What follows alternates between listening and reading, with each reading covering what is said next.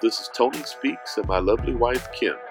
We are the founders and co creators of the lifestyle brand and podcast, Becoming Disciplined. Every week we meet, learn from, and share best practices with highly disciplined men and women from a variety of fields and endeavors. You don't have to lift all the heavy weight. Form is king. This week we speak with Byron Christopher. Byron Christopher has created a community with a simple purpose. He helps and encourages people to build up their health, faith, and families. Byron believes by being healthy and keeping God involved in everything we do, we can glorify God while improving our lives and the lives of those around us.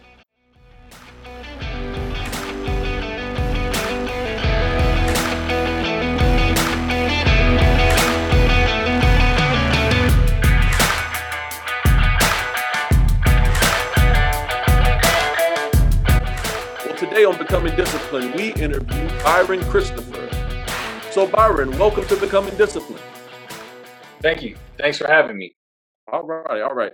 For our listeners, I want you all to know I don't invite anyone on this show who is not disciplined in at least one of the following areas spirituality, mental discipline, physical discipline, emotional discipline, finance, calendar, home, or data. And I uh, have personally now, when I say seen, Byron is a is an online friend where we've communicated in in message boxes and we've texted and those kind of things. So I haven't seen in in the physical, but I've seen online and I've seen his consistency for years. And I've personally seen through online media uh, Brian's level, uh, Byron's level of discipline in several of these areas, not just one, but in several of these areas.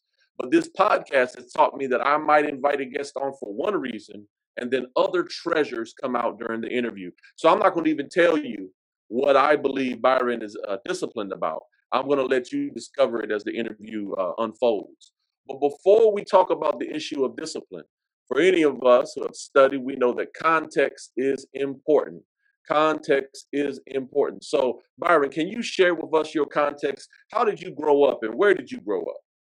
Uh, I grew up in Southern California. I was about an hour east of Los Angeles, um, basically the suburbs of Los Angeles. And I grew up um, just in a what I would consider probably a, a pretty common regular household. Um, my mother and father. I have um, I had four brothers at the time, um, and then when I reached about the age of ten, my parents separated as many do and got divorced, and then they both remarried, and I got um, three additional step uh, step siblings.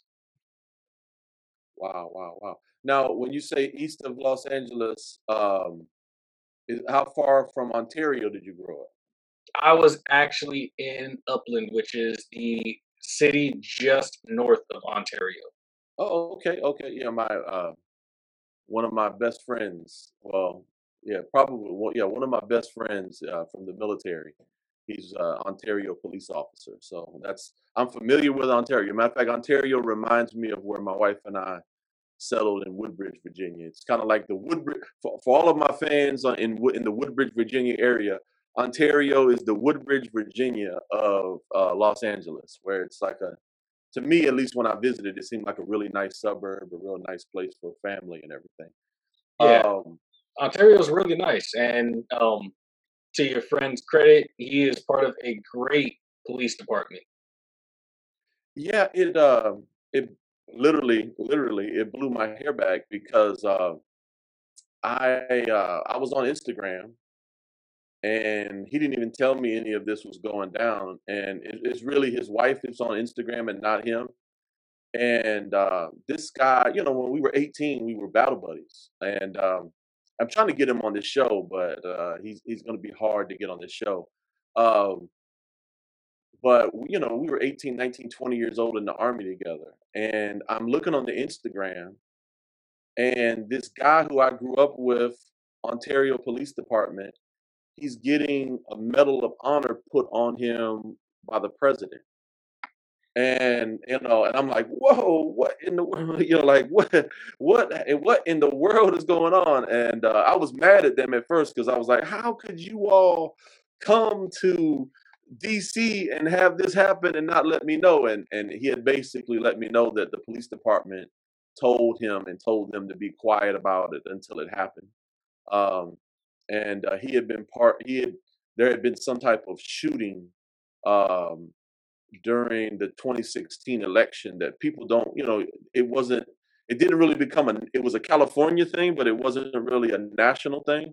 And there was this shooting where you know several people passed, and, and there was one lady who was shot in the head, and he kind of helped her get around the corner and talk to her, and other you know the the other people engaged with the subject, and uh, if I remember right, it was a Marine who had had been going through some you know veterans issues, and um, and uh, he was part of the six six police officers that were honored that day, and it it uh, it really kind of blew my hair back. But uh, yeah, I, I've learned a lot about the Ontario Police Department just learning through him and watching um, you know watching the years flow by. But now he's he's getting close to retirement.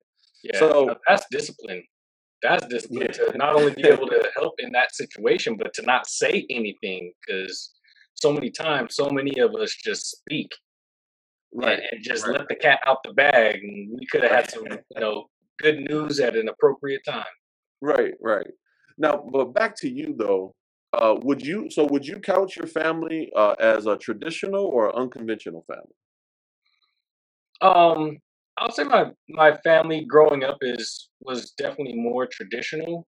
Um, I wouldn't say traditional in the sense of like, okay, we went to you know, we went to church every Sunday, and you know, Dad worked an exact nine to five. Um, you know, truth be told, we didn't go to church all the time, but I ended up growing really strong in my faith just on my own, just strangely from a very early age.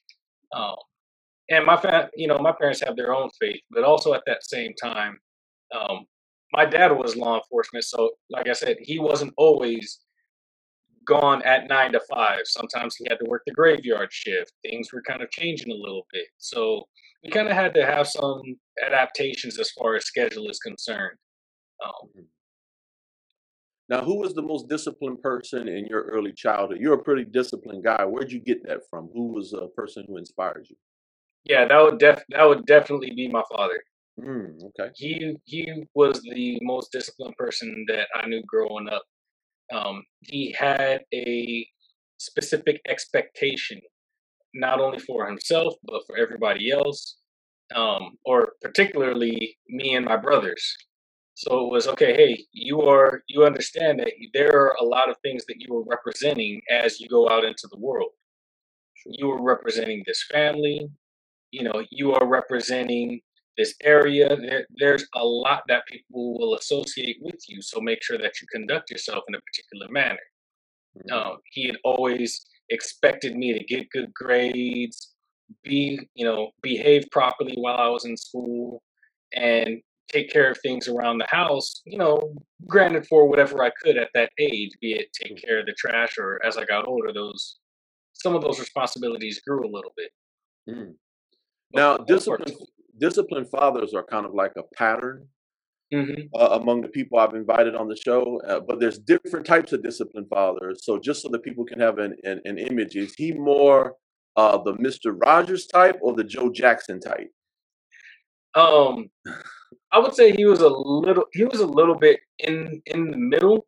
Okay, Um, good amount of bark, not a whole lot of bite, and I don't mean that in a bad way. sure. Um, I, I mean that in most times his bark was enough, Mm, right? Um, and it wasn't like he would bark loud at us or anything like that, but he he he set the line, and for the most part, we all followed it. He he really didn't have to. Um, he didn't really have to do a whole lot as far as discipline or physical discipline for for a lot of this. sure, sure. Now, uh, what sports did you play growing up? Growing up, I played football. Um, I was in track, and I did martial arts. Okay. Now, what martial art? BKF Kempo, American Kempo, and Muay Thai kickboxing. Okay, okay. Uh, now, did you go on and advance in belts or? Yeah, I did. Okay, I did. Now, so what belts did you get in those areas? Um, for Kempo, I got a blue belt. In American Kempo, I didn't go as far. I got a yellow. And for Muay Thai kickboxing, I was more. They didn't have belts, but I was more of the intermediate, um, intermediate fighter. Okay. All righty. All righty. Now, um, I, I know your father was a driver, but who was the person, or how did you develop good study habits growing up? That's kind of weird. So I, my study habits, I kind of just developed on my own. Hmm Um, I ended up really learning a lot more about studying when I got to college because, truth be told, prior to college, I didn't really have to study much. For the most part, I would look at something and I would just get it. I would look at something and I would just understand. And that still applied during college, but it's a completely different level of study that's necessary. So, what I had to do changed because where I went changed. And the Mm, things that I faced were far more difficult. So later on in life, I ended up picking up those study habits from a variety of people, professors, different uh, different students, and some things I kind of just formed on my own. So, but there was one psychologist who was um, a professor of mine who told us that every person really learns a different way and approaches things a different way, and more so than just the visual, auditory, you know, kinesthetic, hands-on kind of deal. But she said a lot more. It's really how you process things, and if you really understand that, then you will be able to learn a lot more. So for me, it was understanding that my mind runs pretty quick, and in order to take advantage of that, I have to absorb as much information as fast as possible. Um, so short bursts of studying really helped me a lot. Some people can study for two or three hours. I can't do that. I would have to study really hard, read as fast as possible, really start picking up speed reading, study for about 10, 15 minutes, take about a 15 minute break, and then hop back in and do that again. And I Okay. retained a lot more doing it that way. Oh, that's that is powerful. That's going to be helpful to someone. That is going to be helpful to someone who has that same uh, energy level. Now, um, question for someone with that energy level: Are you a good sleeper? And if you are, when and where did you develop your current sleep habits? Yes, I am a good sleeper, and my wife would definitely say so. Um, as you know, I have a newborn, a newborn son, and most of the time he doesn't cry a whole lot at night. But when he does cry, usually I'm still asleep. Right. Um, I, I sleep real deep. I sleep real sound. Um, I picked up um, my sleep habits actually um, while working at a local grocery store. Um, when I was I would say probably late teens, early 20s, we had to work graveyard shift, you Mm, know, working at night. So you really have to make sure that sleep is a priority because you can easily just try to stay up all day with everybody else. And it's a whole lot more difficult sleeping during the daytime when there's light out than it is at nighttime. So that's where I ended up picking up certain habits like okay, making sure that it was quiet in my room, not sleeping with the TV on because your sleep ends up becoming compromised when you do those sorts of things. sure. Um, having a comfortable bed, making sure that I have the proper pillow so that it, it so that my body can rest in a neutral position Right. so that then I am able to get the full amount of rest the right way. Now I know there's a lot out now, but uh, it's it's it's amazing that you kind of uh, knew that uh, and and discovered a lot of those tricks early on. You know, because you know that's all come into vogue in the last five years. But um, you know, in the 1990s, they were actually kind of telling us the the opposite. I was le- I was reading a lot of these business books where they were like, you know, basically sleep is for suckers. You know, hmm and uh, now all of that is kind of changed and we've evolved past that so it's, it's really wise that you were able to uh to pick up on all of that before the current you know trend which i think is a positive uh, trend um now question what was your where'd you go to college and what was your college experience like and and and uh you know uh you know, any advice for our young college uh, students who are just starting out? Okay, so I went to college starting off at a community college, uh, Chaffey Community College. It's local here. It's in Rancho Cucamonga. Then afterwards, I got my bachelor's degree from Cal State, LA. And then I got my master's degree from Biola University, the Bible Institute of Los Angeles. Oh, wow. So um, that was actually one of the best experiences that I've had um, going to Biola. Um, not to take anything away from either of the other colleges, but Biola is completely in a league of its own. Wow. Um, so that's where I ended up getting my degree. My experience there was was really good. I wasn't at the dorm because when I first started off at Chaffey College, yeah, I started off right after 18, and like I said, I kind of I kind of played around because I had certain things that I just banked on, which was my ability to learn and pick things up really quick and not having to study so much. So I didn't really do as well as I know I absolutely could have. I expected it to be like high school, and it was, you know, performing on a completely different level. Sure. So at about 21, 22, I stopped. Um, at that time, I pursued a career in music, and I was working in the music industry, and that that I I got much farther than probably most people would have, and it was very very beneficial for me. But at around 26, I ended up coming back and getting my degrees and having the maturity, getting a little bit older, taking it serious, really taking classes that I really cared about, and having a focus, having a plan to say, okay, I'm going to graduate. What does it take to do that? What classes do I need as opposed to just let me try this class or let, let's let's look at what oh that seems interesting art okay let's let's check that out Right. when it has nothing to do with my major Sure. Sure. Now, uh, you opened up another door there that I didn't I didn't know about. Okay, or I I'm, I think we talked about it when when we first met, but it's just been so long. Um, the music, you know. Now, now, what was your what was your music name? What genre of music, and what instruments do you play?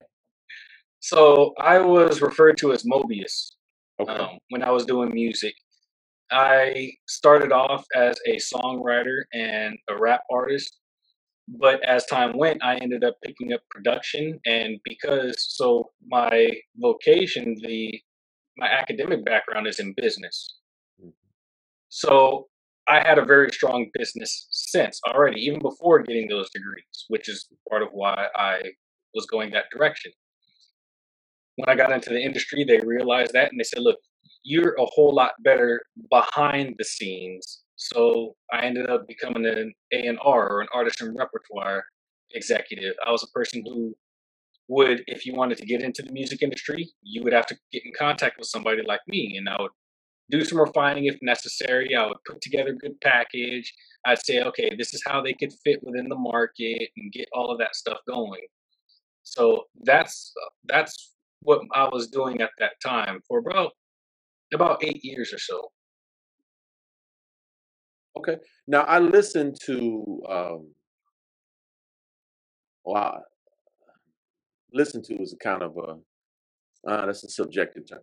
Occasionally, I listen to Joe Budden okay and and other um, industry folks who they talk about uh, the whole concept of uh, being a truly independent artist, and they get into whole kind of arguments about who is an independent artist and what is the best what is the best way to what's the best route or the best path to go on. Now, for someone who has been an AR A and R executive and who kind of knows business and everything else, if there was a young there was a young rapper listening, because I think there's actually two of them that do listen. Uh, if there was a young rapper listening, what is your thoughts about this whole, you know, going through a company or or being an independent artist? What what are your thoughts on all of that? there are pros to both um, but i will say from my experience if you have the ability to do something independent do it and part of that is just by virtue it is so much greater when you can own your business as opposed to working for someone else's business Sure. you're able to maintain creative control and 100% creative control Now, also with that extra control, there's a lot more responsibility. Everything is on you.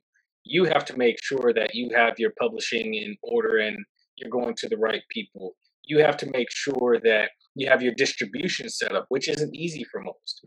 You have to worry about all of the marketing. You don't have this big engine behind you that's going to push. But there are some, you know, benefits aside from just the control. Some of it is that you don't have to worry about competing with other people on your label to have the business push you. Because um, in, there are a lot of people who get signed, but nothing really happens. That's one thing that I really ended up learning being in the industry is being signed is nothing. Being a, a signed artist, there are signed artists running around all day long, and you would have no idea. Right. Everybody who signed doesn't make it to the radio or doesn't make it to you know the top spots in Spotify. The, everyone who signed, that just means you got a piece of paper and they're going to give you somewhat of a shot. That's all Mhm. that means. Mhm. Now, uh, I see a lot of artists struggle because they have, you know, because they lack discipline. They have their creative minds, and you know, their their mind can be all over the place. And a lot of times, they don't understand the uh, the business aspect of it and the the uh, business, um, you know, the business side of show business. Now, for someone like yourself who you dabbled in both worlds, what advice would you give a young artist who's not necessarily the strong, you know, they just want to do their art, but they're not necessarily strong on the business side? What what advice would you give them? This is what I would always tell my artists. Okay, the movie business, the film business, the music business, they all have one thing in common. The word business is bigger than the film, the movie, or the music. Mm, So, by looking at that, understand what is more important. Business is weighed far more heavily. sure. You may not have to be fully 100% the business person, but the more of it you understand, the more of it you know, the better off you will be because then you can speak their language. Because everybody's not an artist. Sure. And everybody that these people who are in the positions of power, everybody that they come across is an artist. So, what separates you from somebody else? If you're able to work with somebody and meet deadlines and produce things on time, then that's far better. Because understand, for you at this point, starting off, it's a hobby that you hope is going to be a dream fulfilled. Right. But for them, it's a business and it's money. So you have to get them to see that same thing in you. Mm, that's good stuff. One of the things uh, I tell young people is if you don't know your calling, go to college anyway and get a business degree because there's going to be a financial whenever you discover what your calling is there is going to be a business component there's going to be a fin- even if you're doing not-for-profit work there's going to be a business component that is going to be essential to whatever it is that you know that that you're called to do. So i tell them hey if you don't know what to do get a business degree you know because at least with a business degree they can use that at a later time once they find whatever their calling is. Yeah, So, absolutely. I think that's 100% true. That happened with me. sure. So I first went to went to college for computers because I loved computers. I thought I was gonna, you know, work at some kind of tech company. Didn't necessarily mean it was gonna be Apple or HP or one of those, but I figured I'd probably pick something up. Ended up realizing I hated working on computers, Right. and that really wasn't my calling. I can do it, and I'm good at it. Right. But I ended up getting tapped into business and really loved marketing. Sure. And now it is much more clear that my calling is to help people live a more purposeful life through the, like you would say, a discipline with health and physical fitness. Mm, So, though I have my business degree, now I have a lot of certifications and training and everything that are backing me on the physical aspect. It is the business degree that is really helping me to advance those things forward. mm, that's good. That is good. That is good to know. Now let me do some backtracking. How was Biola different than those other colleges? Why did your eyes perk up when you began to speak about your Biola experience? Oh yeah, Biola Biola is is phenomenal, and I think again, a lot of it comes down to purpose, Mm, right? When you understand your purpose, then so much more happens, right? Um, because you know, Ephesians says that we were all built, we were all made. God made us all for a specific purpose that He had brought for us before we were born, and He had made us for these things. So when you have that purpose, it things fall in line. It is exactly what you were made for, and the people who go to Biola, they understand there's a purpose. Everyone has some mission Right. and a lot of that is geared because they have a strong faith. Mm, So with that strong faith, with that strong connection to Jesus, they know, okay, this is this is something that I'm going to do.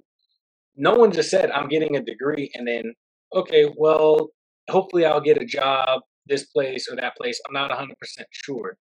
There was a lot more driving them, which was beyond motivation. And with that drive, also at that same time, there was a much stronger community and a much stronger bond. And the the connections, the friendships that I gathered there were so great. And the program was so wonderful. We had some outstanding teachers, and everybody had a specific purpose that played in each person's story a different way. But we all knew that there's a reason why I'm here in front of you there's a reason why I'm taking this program. There, there's a reason why all of this is happening. right. Good things are going to come out of this. Let's make something good happen. Let's live a life worthy of that call. Mm, Don't just wait and expect it to happen, but let's make something good happen. that's awesome.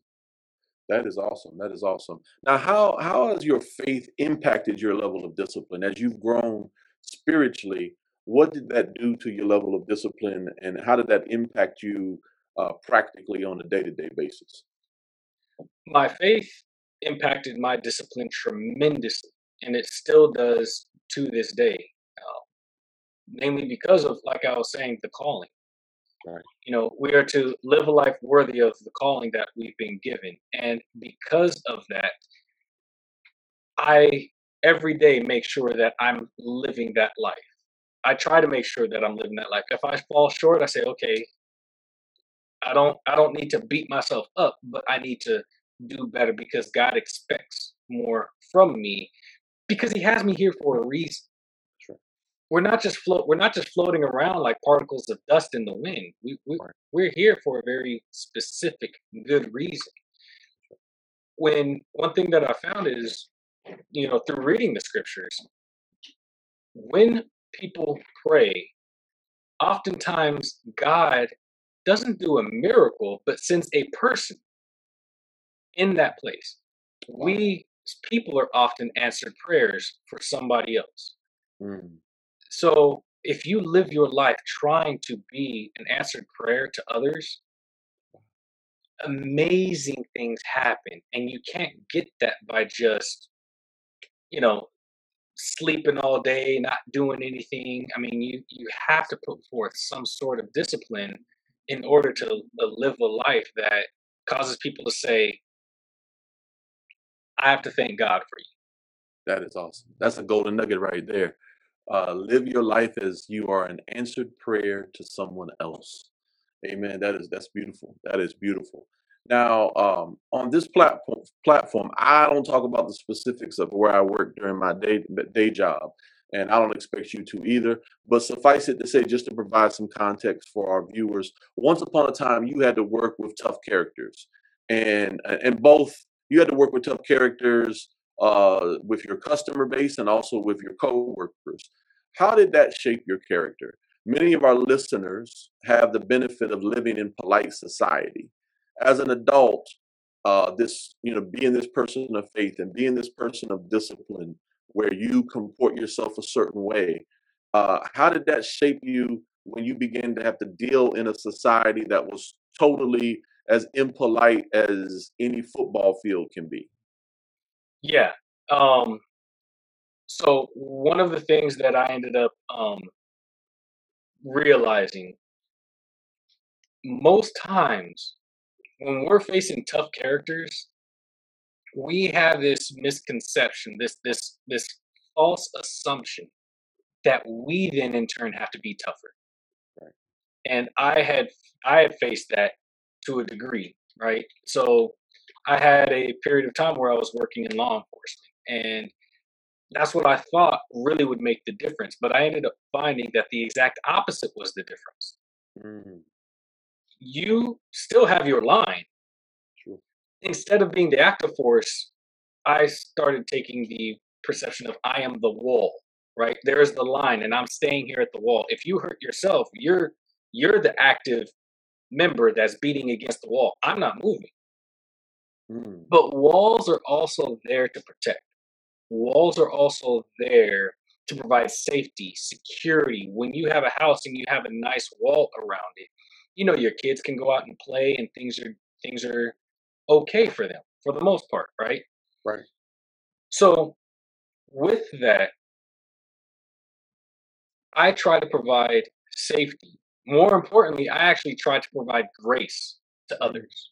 Mm, When you provide grace to tough characters, a lot more is possible because it is then you who draws out the good in them as opposed to trying to force someone to be good.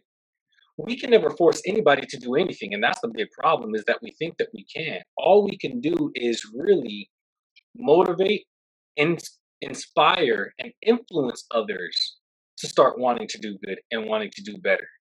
sure. Sure. That's powerful. That's really good. Um, because I've had to work in military organizations and you know uh, i've had to work with some characters as well and uh, you know i'll be honest i'll be transparent i've not always done what you just uh, stated matter of fact i was recently brought, brought to tears because um, uh, i was dealing with someone and i was beginning to compete with them and i was kind of getting in this in that hard nosed frame of mind that uh that you know compete and compare frame of mind you know instead of that grace frame of mind instead of that spiritual frame of mind i was getting into that carnal frame of mind where you're where you're elbowing the person on the basketball court. Um and then i found out that the person that i was getting into this tension with um, right before I began to know that person, they lost a very near and dear family member. And, you know, when I found out about what this person had been going through, and I had developed this antagonistic attitude with this person because they had said they had said something on the job that just rubbed me the wrong way, and and I began to compete with this person but then God reminded me about you know the pain and the ministry and why I was on the job for this person that I was there to to give grace. Hmm and I wasn't supposed to be there to try to compete with this person or take this person out you know but but uh you know sometimes as a you know you, you go in uh, what did Mike Tyson say? Everyone has a plan until you get punched in the mouth. You see what I'm saying? And uh and everyone's a good Christian until you get pu- punched in the mouth as well. So uh, I got punched in the mouth and then you know I began to to uh and I didn't do anything, but it was my mindset. My mindset began to change. And then when I found out what this person had been going through privately, it just brought me to tears because it reminded me of what you're what you're telling me, and your testimony is reminding me as well. So I really appreciate, you know, if no one gets it, what uh, Byron just said, I'm telling you, he's he just shared something. He just spit a pearl, and uh, I I really hope that we can take that to heart because I think we go into the workplace and we develop uh, the Mamba mentality, you know, and we we kind of get in that frame of mind, but then we forget that that we're there to minister, we're there to make a difference, you know. So Yeah, absolutely. And I, you know, I didn't always have that mentality either. sure, Like I said, I started off thinking, okay, I need to be more hard nosed. People are going to take advantage of me and this and that. But when you realize, look, God's got you, and you don't need to be hard. And you know, year with that years behind me, the times when you know I was harsh on somebody, you don't remember those times and think, man, I did a good job. Yes, I was that that was wonderful. Those aren't the times that you pat yourself on the back. Those are not, even if you're doing the right things, those aren't your proudest times. right. Your proudest times are the times where you show grace, where you change somebody's life by offering that olive branch. Those are the things that you will remember, and those are the things that they will remember. And those are the things that make long lasting, meaningful change that make this world a better place, one person at a time. Amen. Amen. Now, uh, if you don't, uh, and, and I didn't send this as one of the pre-prescribed questions, but you uh, you mentioned law enforcement, and um, there was a brother named there's a brother that I follow where he has um, he's a Christian brother, and he has started a group called uh, Breaking Barriers United. Uh, are you familiar with that group? And and because I, I I mean at least as a civilian, and here's my point, my brother. I, if if if you don't like the group or something, I can edit it out. And I just never asked the question. But uh, but uh, are you familiar with that group? And and because as a civilian, as a Christian civilian, it seems like a really good initiative he started. But then I'm not a you know I'm not a, a law enforcement officer or a former law enforcement officer, so I wanted someone with your background because I've always been high on this group, and um, you know I, I wanted someone with your expertise to kind of tell me your thoughts on it. I have no idea um, about the group. I haven't heard of the group, but Okay. if the name is indicative of what they actually do, I think it's phenomenal. I think it's great. Because far too often in society we have this natural inclination to start categorizing everybody based on one thing or another, right? Where we and we don't realize that as we're forming these categories, we are actually causing separation and division between us and everybody else. And then we wonder why it's so hard to live with peace, harmony, and unity. Well, because we've set up all these steps as to why somebody's so far away from me. You know, oh, I'm black or they're white or I'm straight or they're not or I'm in this professional category. I'm white collar or they're blue collar or this or that. We start adding all of these different labels that start separating us from other people. So those in fact become our barriers. Amen. And we've place we've imposed them on ourselves. Nobody else has done that. We've done that because we accept them. Amen.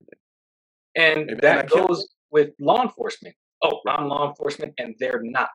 Right. So if you break those barriers, th- what I was told in the academy, the only difference between law enforcement officers and the regular people is that every person has a duty to help us live safer.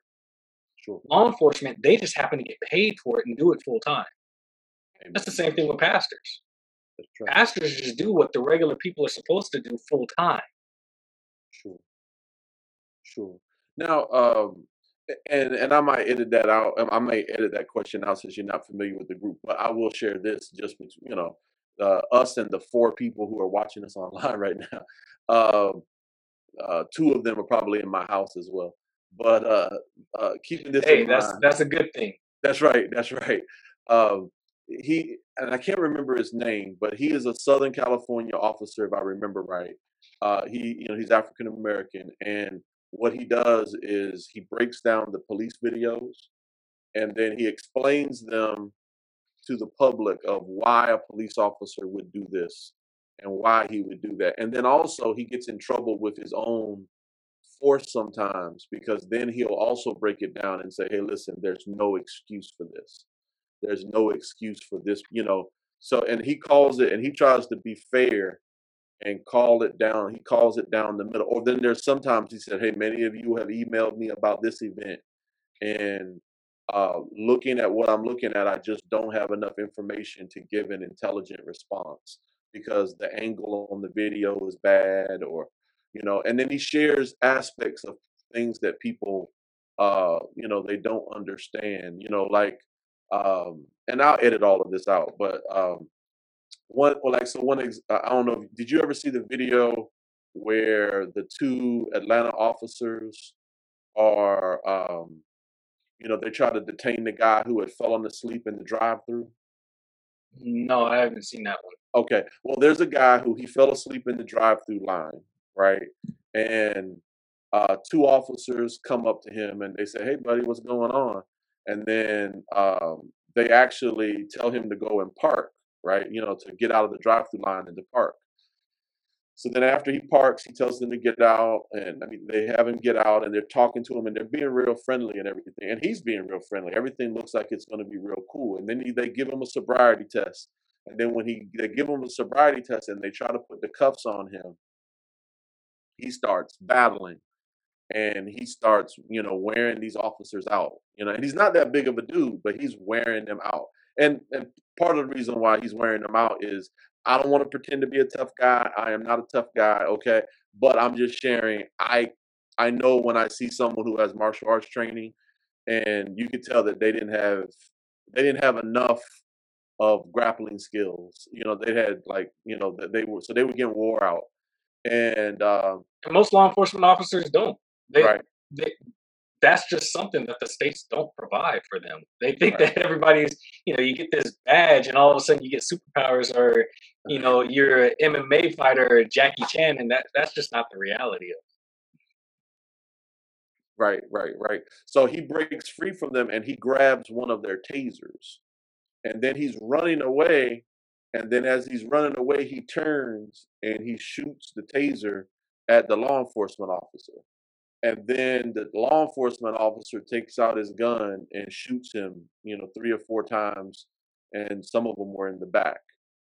So of course everyone freaks out, you know. But then uh, this gentleman from Breaking Barriers United, uh, he basically said, "Hey, listen, the tasers." He made a good point. He said, "Hey, listen, the tasers are non-lethal if they're used by law enforcement officers who know what they're doing." But he said that if you are just shooting it and running, those tasers, those prongs could go into someone's eye or they could end up, you know, if they land in the wrong place from someone who doesn't know what they're doing, they could really cause permanent harm to someone. And you know, for a civilian like myself, eh, you know, I have military training. I didn't know that, you know. So the Breaking Barriers United guy, he kind of like explains it to people in ways that, you know, you know, so that that that the civilian can understand, you know, that. Uh, but I still say this, and and I- before we get back to the interview, because I'm gonna edit all this out. Um, I really liked what that one presidential candidate did, where he said that uh, he would make it a federal law that all law enforcement officers would have to have a purple belt in uh, jujitsu. You know, um, you know, he said that, that he thinks that that would kind of bring things down. That if that if law enforcement officers, you know, if it was uh but I mean if you had to pay them to do that as well, that you would pay them and you would, you know, you would pay them for that training for law enforcement officers to have that basic in martial arts so that it would diffuse a lot of the situations. Because I think that you have to have a certain level of strength in order a, a calmness of that calmness of character. It comes from people who they have a confidence in their body and they have a confidence in in their ability to handle themselves. Now, am You're I wrong on that? right. Let me know. Let me know if I'm wrong. No, I think you were absolutely right. And even on top of that, the more you train, I ended up learning that, you know, because, you know, a, blue belt in Kempo is, is not something that just happens right away. All belts aren't created equal. So there are some practices where that absolutely is a black belt, Mm, right? So I say that because there's a, a manner of time that has been put forth in that. But even with that understanding, you realize there are people that still know more than you right. you don't get arrogant or puffed up because of that because you understand okay i'm confident in this but i'm still going to treat this other person with respect at minimum because i don't know what they know Mm, and that also you end up getting trained with and learn but i think like you're saying when you have that confidence your body your mind is naturally going to go to what it has the most confidence in in the times that you are most stressed out so when you fall right? What do you do? You tend to put your hands up because those are the appendages that you're most confident in. You could probably step forward a little bit more, but you oftentimes don't. You put your hands up because you have more confidence in it. And then you grab whatever it is that at, you have the most confidence in. This is what's most secure. This is what I can grab. This is what what's closest. Whatever it is in that split second. Fights are the same way. Right. And if California is any kind of litmus test, or if it's somewhat comparable to the other states, people are given law enforcement officers are given 40 hours worth of firearms training but only 18 hours worth of hand-to-hand combat. So when you're looking at those two things what is somebody going to be more confident in when they're up against like what you were describing a superior force? Mm, i'm gonna they're gonna go for the gun because they've got over twice as much experience in it and they already tried hand to hand and it's not working. That's right. That's so right. we're we're not just setting up our law enforcement officers to fail, but we're setting up our people to fail because we are putting enforcement officers out there with less resources than what they need to do the job. And Right. that's where we're finding a lot of problems. Right. Right. Yeah. Um, I have an injury that has slowed my, you know, ability to work out. Um, and you know, the injury really kind of has been bothering me. So I've been having to is I'm in a catch 22 where I've been taking off weight, but I've been doing it solely through diet and just real mild, uh, like bicycle exercises because of the injury. But one of the reasons why I don't carry a handgun, you know, because in Virginia it's not Cali, so there we got relaxed laws here. Yeah. Um, you know, one of the reasons why I don't carry is I feel like if you're going to carry a, a weapon, that comes with the responsibility, and if you don't follow that responsibility, you're going to just be the holster of someone else. You know, you're going to be a holster for a bad guy who can take it away from you. So uh, now, don't get me wrong. If I Yep. get once I get the injury fixed and and I get back to where I want to get back to, then yeah, I might carry a handgun. But I feel like it comes with a responsibility. You know, it comes with a responsibility. And if my upper body is not right and my uh, hand space and timing is not right, then not nah, I don't I don't feel it's a responsible thing for me to do. Because literally, I'm not a tough guy, and some of these guys walking around with handguns in Virginia, I look at them and I'm like, I could take that weapon from you, and I'm not a tough guy. You know, and I know I'm not a tough guy, but I know I can take that weapon from you. You know, so uh, if I can take the weapon from you, then you know the the real tough guys could you know you know they can take the weapon from you. So And um, that's a very that's a very good word of caution because that was something that they taught us early on was in every call you go to there is always a weapon involved. And we're thinking, really? Said, yes. You bring the weapon. Right. Every time you bring the weapon. Right. So that again goes kind of to your point. You know, someone doesn't need to be an. I, I'll think about that all the time. I said, look, I I know how easily to take guns out of holsters one handed. You know, from the opposite end. Um, you know, it, it's very it's very easy when you know how to do it, and I can do it. I can do it within just a second or less, right, and aim up and fire and I, I say that not because not not to scare anybody, but I say that because when somebody learns that, it's very easy. So if, if at all possible, if we can just go without. By the way, I'm very pro Second Amendment, sure, but I'm saying you know it comes with a huge amount of responsibility, like what you're saying. Have that training, have that responsibility because there's a lot that comes with it.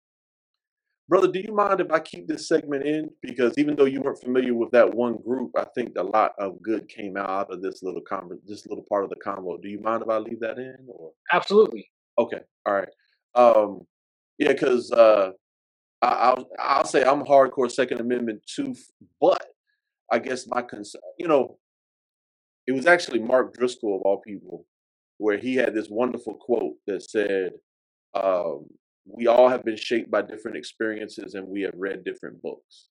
hmm And uh, I don't mind sharing with the audience. I'm uh, when I got out of the army, I went through uh, a year and a half of the Fairfax County Police Department uh, um, hiring process, and I it never ended up becoming. I was they hired I think 22 people, and I think I was number 33, you know, on the list. Um, and by the time I went through all of that, I was like, I'm never going to go through that again, you know. So so that was the end of it. Um, but part of that, and along with being a, I was a security guard at the time, is I went through two weeks of weapons training, and you know where they put you through a simulator and all of that, and I was in probably my best shape at that time, and while I was going through all of that, um, I realized all of the responsibilities of holding a weapon, you know, and before they gave you a weapon, you had to get your eyes tested and you had to, you know, and and and and even in the military, all of the rounds that I would end up firing and all of the weapon safety that they that they have you focus on. So I'm all for people having weapons, but I just it's just for me it's kind of sad where we give people weapons along, but but we don't give them any requirements for how to handle their weapon, how to keep their weapon safe. You know, we just give them a weapon. We give them the freedom without any of the discipline. You Yeah. know, Well, and it well kind of goes with the this. theme. Well, let's think about this, right? We look at the the first two amendments. The first one is freedom of speech, right? Right. And then the right to bear arms. Right. But they have freedom of speech as the first. Many of us believe that the right to bear arms is more important, but it is not because you end up finding what is the most dangerous weapon that we all have, and it's our mouth That's right. right? That's why James, the book of James talks about it. It says that we can set a whole forest on fire with our tongues, right? It is the smallest member and it is the hardest to tame. You end up finding, like with with, with the Rwandan genocide, the most dangerous person in that didn't have a weapon. That's right. It was the one behind the microphone that was speaking that caused everybody else to get up and go crazy and start killing one another. The odd thing, see, that I realized that early on, which is why I originally tried the music industry because I understood most people will spend almost every waking hour listening to something. Usually it's music or something on the television. Whoever is behind that tends to have an enormous amount of influence. The problem is, like you're saying, the training. Are they doing it for good or are they not? We can't listen to everything that comes through our ears. Mm, that's right. And matter of fact, one of the first heresies in the church, uh, which actually kind of created the need for the Nicene Council. Um, the reason why that heresy was so popular and widespread was that particular theologian or that particular pastor uh, was a musician, and he would put he would put the heretical doctrine in music, and it becomes so popular at the time that it had to be addressed by the church. You know, so we see that we see that over and over and over and again through society. Now, you are a health and fitness guy. Who is your biggest influence? Who is your biggest influence in health and fitness? Like, for instance, in finance, Dave Ramsey is is the guy that that kind of really uh, impacts my mind. Um, and you know, uh, I guess I don't have a guru that I kind of look to in health and fitness yet. Uh, now I don't have one person that just blows my hair back. Uh, but for you, who was that person who had a really huge impact where you were like, "Oh man, this is the guy," or the Yeah, and you know, you actually touched on something really good. You know, for finance, it's really easy to narrow it down to just a handful of people. Sure. For health and fitness, you don't have that because everybody has a different starting point and everybody has a different finish line. So what works for one isn't going to work for everybody, right? And and the great thing about it is there are a lot of really good trainers, coaches, and professionals out there. So you know what what is great for one person isn't great for the other. For me, the big one was actually one of my best friends. His name is Lorenz. He lives down in San Diego. He he runs a business called Movement for Tomorrow. Okay. And he actually got me started in all of this because he's the one that really got me started in not just doing things for martial arts or for track or football, but really getting a specific goal attained, be it performance or for me, it wasn't losing weight. For me, it was gaining weight because I started off really, really small. So I, I had a far more what I thought for me was a more difficult task because how many resources are out there showing you how to gain weight? You have a lot that show you how to lose weight. So I had to go and find something that was even more of the minority. And he was excellent with that. He this guy packs on muscle and he's a good size. And the thing that is amazing about him is that he has spinal bifida and had a slip disc. But even through all of that, he's still able to go on triathlons, marathons, do CrossFit. He's doing things that most normal people can't. And I said, that means I got to listen to what this guy has. You know, thankfully it was my friend, so it wasn't just some guy. I was like, hey, what, what are you doing? And he started showing me a lot of things which kind of touched on what you mentioned before. You don't have to lift all the heavy weight. Form is king. Mhm. If you have proper form, you engage your muscle properly and you engage all of your muscle as opposed to doing something with short form because, you know, a lot of us when we've been in the gym, you see the guy who stacks on a bunch of plates, lifts off the rack and he's just eh, eh, eh, just real short, quick little presses and you know short little reps. That doesn't really do much. It looks great, Right. but in the end, that's not going to provide you any benefit. Right. So he was he was a huge, huge um, influence for me, and and still is. Um, on the personal training side, he gets as many certifications as he can, Mhm. and that helped me in understanding I need to invest in myself so that I can help to invest in others. Mhm. You know, uh, you made me feel better as I, because my my wife bought me these bands to work out with for Christmas, and uh, I was beginning to think like, oh man, I don't know, I don't know any of the the real like in shape people. Do they use the bands? You know, because I always see them throwing weight. But then as we were getting ready for this podcast, I put on a couple of yours, and there you you were working with the bands. So I was like, all right, well maybe I can make these bands work maybe I can make. But but to be honest with you, I'm gonna have to actually pull out a YouTube video because uh, because the bands look quite complicated when you first pull them out of the box. But but I'll figure it out. I'll figure it out to get there. So um, I will give you a couple quick resources because yes, I switched over to bands. I mainly switched over to bands um, for travel purposes. If I'm traveling, it was very difficult for me to find a gym that was really close to wherever I was at, and I got tired of trying to pick, you know, hotels and all these other things around the gym. No one wants to go to a vacation and say, okay, well, I can't go there because their gym isn't quite right. Right. That, you know, you want to just enjoy your vacation. Right.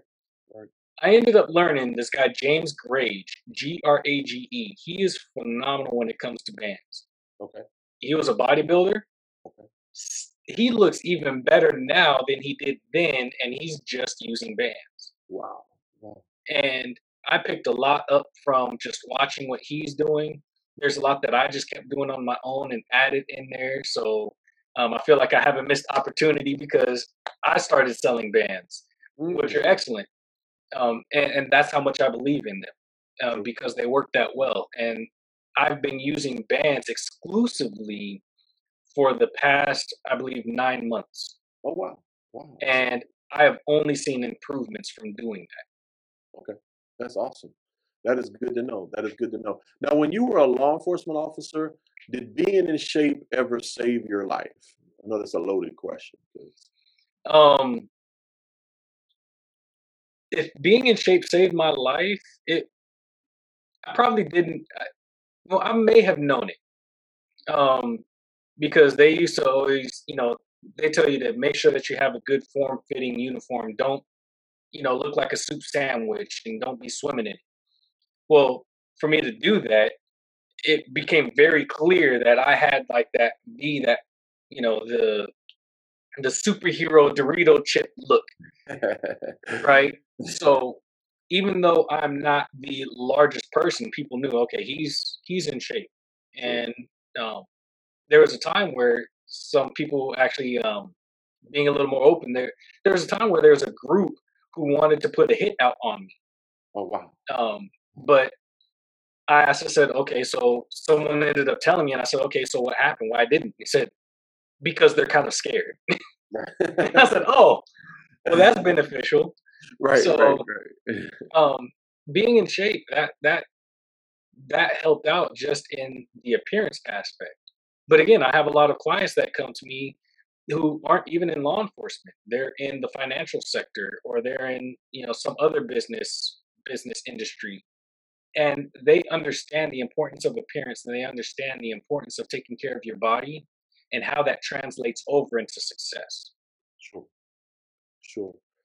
Now, I got two tough questions. These are the toughest questions I'm going to ask you. All right.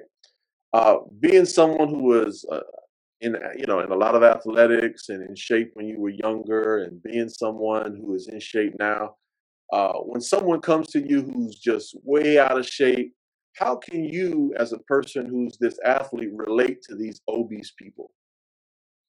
Um, here's how it's funny. Here's kind of how I, I relate to them. Um,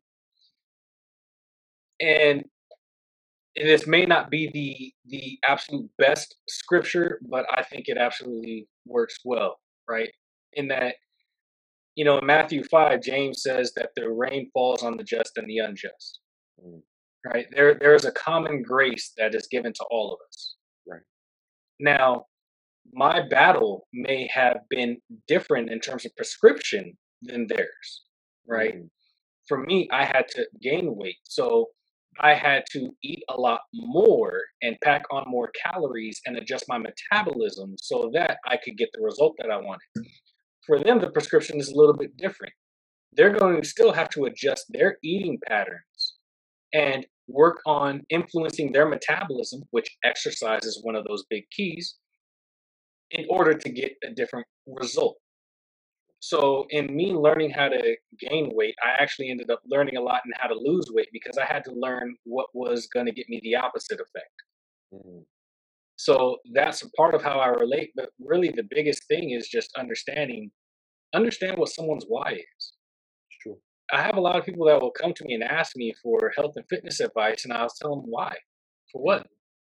What do you, what do you, what's, what's the purpose? Mm, And usually they'll say, oh, you know, I want to look better. Okay, that's great. You look better. Why? right, right, right, What's the purpose? right. And when you dive into that purpose, when you dive into the reason that they want to be healthier or get in better shape or look better, you start finding that those reasons are the exact same that I that I had, or some of them are similar to the ones that I've had. They may have others, but it could be, you know, well, I noticed my marriage is kind of falling, and you know, I started off looking really good and in shape, and I don't believe that you know my husband or wife really wants me. So, you know, I, I know that looking better helps. Yeah, they love me, but I want them to want me. Oh, so you're trying to improve your marriage through this? Mm, So, well, yeah, I, I guess, yeah, I didn't think about that.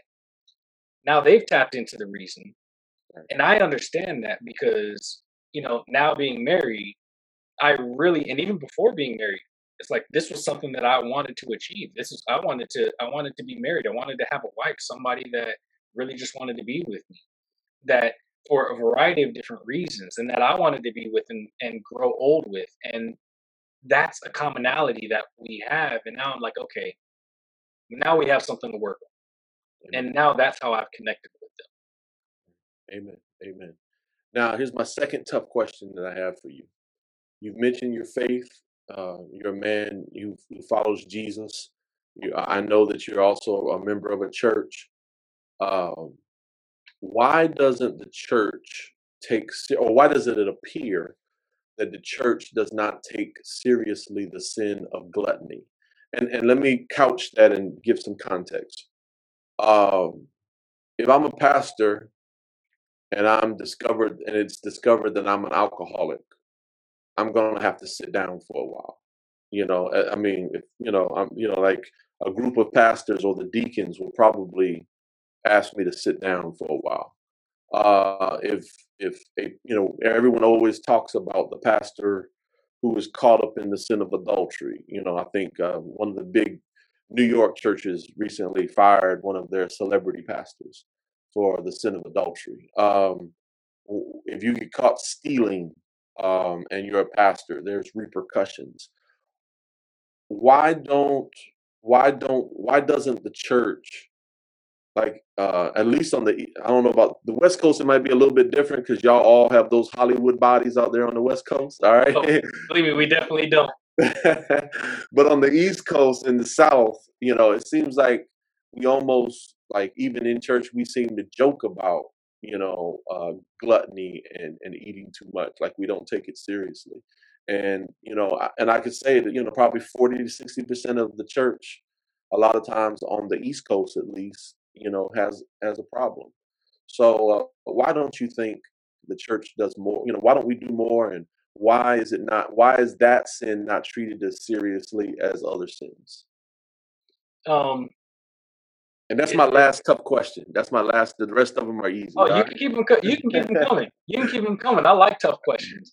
Um, I for me, I think that there's a, a, a variety of factors that kind of play into that. Um, I think one of them is just by virtue of where we live, right? One, it's so easy, and we have. There's a um, there was a book by Andrew Delbanco. I believe it was called The American Dream, right? And in there, he talks about what defines America.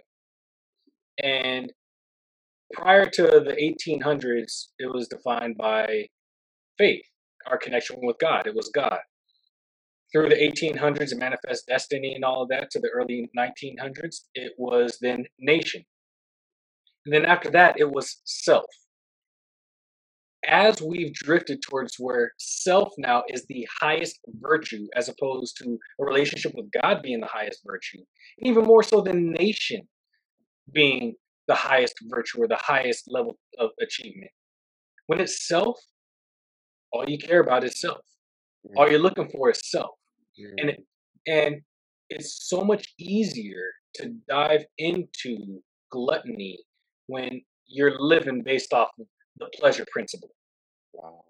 right? So, and that unfortunately, because we've reinforced it, is a measure of success. Mm, That's become a measure of success. When we look at it all the time, to have more, to accumulate more, to have, you know, and um there's a there's a, a book and a um, documentary called Guns, Germs, and Steel.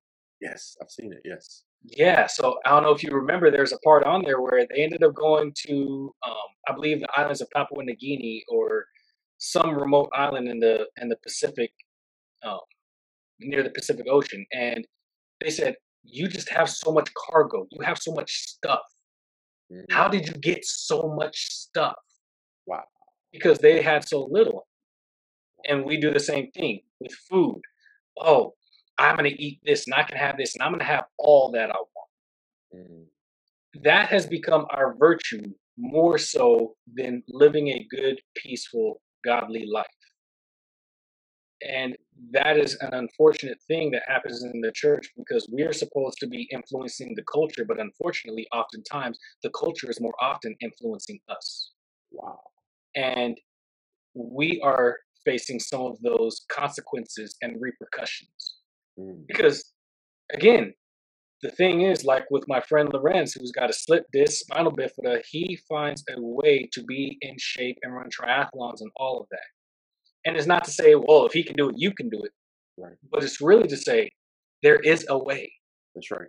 That's And if we prioritize it, if we make that a priority for us as a whole, right? Like in Exodus, God placed certain people within the nation of Israel, and He had said, There are these things that I want you to do for the tabernacle, and I've placed people here with these skills so that they can accomplish this task and this job that I've given to you. amen. God will place certain people in our company, in our midst, to be able to help us live a healthier life if we make it a priority. Amen. That's powerful. That is powerful. That is powerful. I'm hoping that um, I'm even hoping that as a result of this of your of your group that you that you started and also uh, as a result of this podcast that we can uh, that you know there should be like a health minister in every in every church you know where people you know where it helps people um, uh, address this particular area and address it in a spiritual way you know uh, to address it in a spiritual way But um, at Becoming Disciplined, we examine discipline or organization in the following areas spirituality, mental, physical, emotional, finance, calendar, uh, home, or data organization. Can you tell us, Byron, which of these do you consider your strongest points? Which are your weakest? And if you have a, un, excuse me, weakest is the wrong term. Uh, what, which of these are your undeveloped areas? And if you have an undeveloped area, what is your plan to develop in that weak area or that undeveloped area? Okay, so um, it should be pretty aware to most people by this this point that I'm a health and fitness coach. So most people would automatically think that health, physical fitness, is my strongest suit. I don't think it is. Mm, Right? Um, I think my strongest suit, my strongest area is actually in relationships and in spirituality, either one of the two. But the two are not mutually exclusive because, you know, Jesus said, they will know that you are my disciples by the way you love one another, mm, right? They will know God by the love that we show. amen. So my relationships with others, even people that I don't know, people that I don't like, that is a reflection of my spirituality. You know, that is a reflection of my relationship with God. At minimum, I love people because God loves people. Amen. That has caused me, I didn't originally want to do health and fitness because just I didn't think it was big enough. You know, I wanted to do something big. Right, right, right. And I still want to do something big, but the reason is different because I want to make a good impact as opposed to just being rich and all that other stuff. Now, if I'm rich, great. If not, that's great too. I don't care. I care more about helping people Amen. and physical fitness, health, and really I do holistic fitness because I'm tying in emotional, mental, spiritual health as well because again, those all things are not all mutually exclusive. They all tie in together, Amen. which is one thing that I found at the church. If somebody is going through a tough time, they tend to fall off their physical track. If people aren't looking well or feeling well physically, that affects their mentality. So it's the connection with people and understanding that that allows me to do what I do physically. And, you know, like I said, within the group that you're talking about, where I'm able to help people because I have that connection. Amen. The part that I feel is the most underdeveloped that I need to develop more is my organization, Mm, right? Um, I yeah, I collect a lot of data. I read a lot of um, lot of information. I put a lot of things together. I have a lot of plans. I have a lot of goals. But getting it on my calendar in a way that helps me to move forward the most effectively, that is the biggest struggle. mm, And actually, what I'm doing is it's funny because someone once said, I can't expect others to get a coach if I'm not open to having a coach. amen. Amen. So I have actually two coaches, or actually one is a, a group of coaches, right, who help me in the physical fitness aspect and also help me with the calendar, and another that's a business coach. And both of those were working on a lot of those things that help me to integrate those organizational habits into my system so that I can be more effective. Amen. Amen. Amen. Um, now I have a question. Um, some people believe on focusing on strengths and ignoring weaknesses. How do you balance all that out? You know, because of course you have your three big strengths, and then you have that one weakness. When when it comes to how you divvy up your week and how you how you attack them, um, how do you you know how do you balance all of that out? You know, do you just focus on your strengths? And I know you uh, you just have said you don't ignore weaknesses, but uh, how much time or how much energy do you give your undeveloped area at all? I think you did, I think you divided that up pretty well. Three strengths, one weakness. Sure. So focusing 75% on your strengths and then 25% on your weakness or undeveloped areas is a really good way of doing it. Amen. So one of the things that I had learned from business school is if there's an area that you are weak in, we can't do everything by ourselves, Amen. right? again, that's part of why I have, that's part of why I formed the group for Christian parents to be healthier because you're going to need a group there. Mhm. You're going to be weak in some area. That's right. If at all possible, ask somebody for help in that area or delegate something out. So my wife is great as far as being organized. So for me, it is, you know, I'll tell her these are the things that I need to do. This is what I want to do. This is what I want to accomplish. And she somehow ends up saying, "Oh, okay, let's tackle it by this, this, this, this, this, this, and then this." Right, right, right. And she'll sometimes just say, "Oh, didn't you want to do this, or shouldn't we do that?" Amen. And that has provided a huge benefit to me. Amen. But mentally, psychologically, if we focus on our weaknesses, then we will look at ourselves far less than what we actually are. Mm, And if we focus more on our strengths, we will think that we are far more capable than what we could have felt otherwise, which I think is great, which is one of the things. But yeah, you have to have a balance. Amen. Amen. So focus on your strengths. Don't let those puff you up. If you have a weakness, develop them. Spend, you know, no more than 25% of your time picking something up, learning something new. Um, but really continue to develop your strengths because in the end, those who are great, the best people, they've developed their strengths and they continue to do so. That's awesome. That's awesome. Now, what book or passage do you recommend within the Bible for people who are seeking discipline? And what book outside the Bible do you recommend that has helped you on your path? So within the Bible, um, I would say it would be um, First Corinthians chapter nine, probably starting, I think, at verse um, verse twenty four. Right M- now, in the fitness realm, most people know First Corinthians nine twenty seven. Right, I discipline my body to make it my slave, so that after I've preached to others, I myself will not be disqualified. Which is which is a great passage. It's wonderful Amen.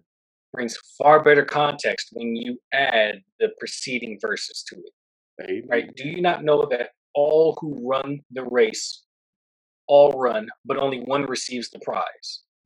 Run in such a way that you may win. Everyone who competes in games exercises self control in all things, or like you're saying, discipline in all things. That's right. They then do it to receive a perishable wreath, but we an imperishable one. Right. Therefore, I run in such a way as not without aim, but I box in such a way as not beating the air. Mm.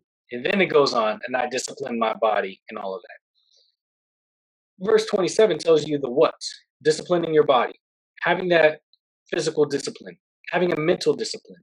Right. But verses 24 through 26 tell you the why, and it tells you the how That's good. which is so important and that is so critical because if you understand that we're doing this for more so than just a perishable wreath, there's an eternal purpose for this. I'm trying to be healthier because I'm living to fulfill God's purpose. That's what I first got into blending faith and fitness because I said if I'm helping somebody to look healthier, but I'm doing nothing for their soul, I'm doing them a great disservice Amen. but also at the same time at church if we're working on these groups and we're trying to minister to others but we need to be ministered to because we are sick then that is a tragedy that can't happen in the church Amen. so Yeah. focus on not the imperishable wreath or focus not on the perishable wreath but the one that's imperishable and also run in such a way that you will win That's right. everybody's way is not the same it's going to be a little bit different but also at that same time when you are running in that way so that you will win you are running with purpose because you know scripture says my people cast off restraint when they have a lack of vision Mm. right where there is no vision my people perish Wow. Wow. you have to have vision behind your health. You have to have a goal behind your health. And that vision should be a vision that provides you with hope and one that you look forward to and one that is big enough to where every day you say, I am not going to stop, I'm not going to quit, and I'm not going to slack off. I am going to do this. That's good. That's good. That's good. Now, what book outside the Bible that has uh, has has helped you or blessed your life? A book outside the Bible is Extreme Muscle Enhancement by Carlon Colker. Um, that book is phenomenal. Mm, Um, I got in, I got that book when I first really started looking at um, helping others with health and fitness. mm, Right now, when it says extreme muscle enhancement, Carlon Colker, he's a medical doctor mm. and he's also a bodybuilder. Oh, wow. So we're talking like the best of both worlds. Right, right. He, he, he greatly understands the body and he greatly understands it from two perspectives from working out and from the medicinal aspect. And he goes into very great detail on every body part, on diet, on different avenues.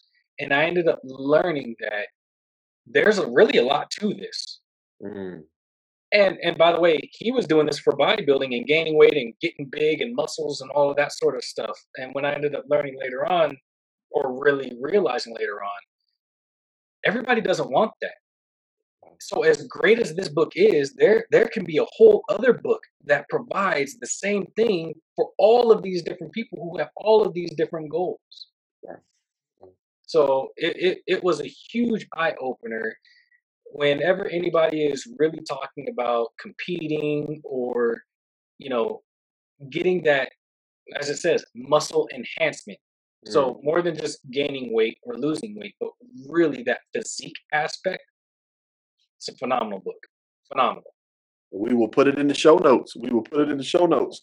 Now, along with those show notes, we want to put what you're going to give us next.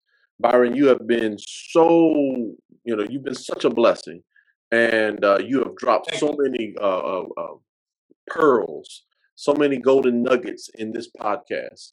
I want to make sure that people can find you. Where can people find you, especially anyone who might be listening in in, in California?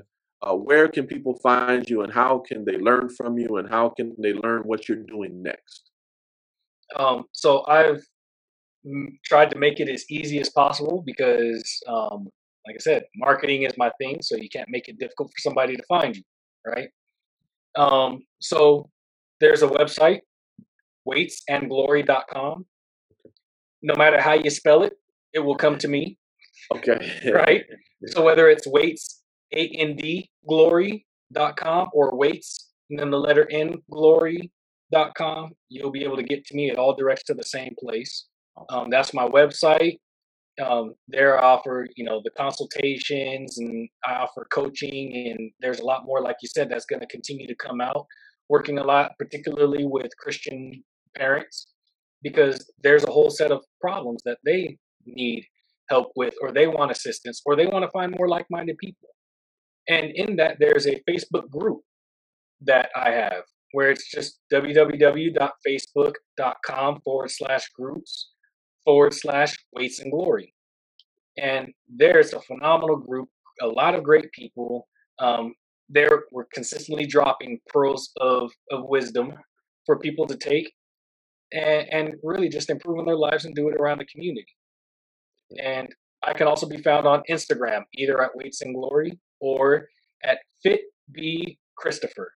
So it would be F I T, B is in the letter boy, and then Christopher.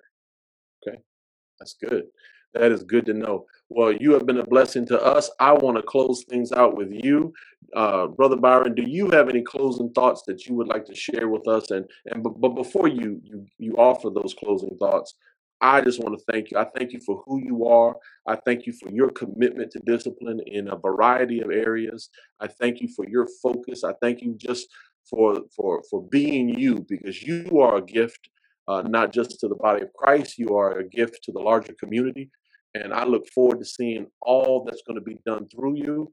And at this time, I want to be quiet so that you can offer any closing thoughts to our audience a group of people who are committed to, to, to holistic discipline so that they can go and accomplish their why as well. Well, I want to thank you for having me, Tony. Um, it's it's always great whenever um, I have an opportunity to talk with you, talk with you, or dialogue or chat. Um, you've definitely been a blessing in my life, and you've actually been a source of inspiration and motivation, helping me to stay on this path. So, you know, thank you so much. And what that means for anybody tuning in, this man is here to help. He is absolutely worth his weight in salt, and he he he's a great guy, just a really great person. So that's that's phenomenal. As far as you and your life, the big thing is we are all here for a purpose, right? Ephesians 2:10 says that we were all God's handiwork made with a specific purpose in mind. Mm. Understand what that purpose is, seek out that purpose and and develop it.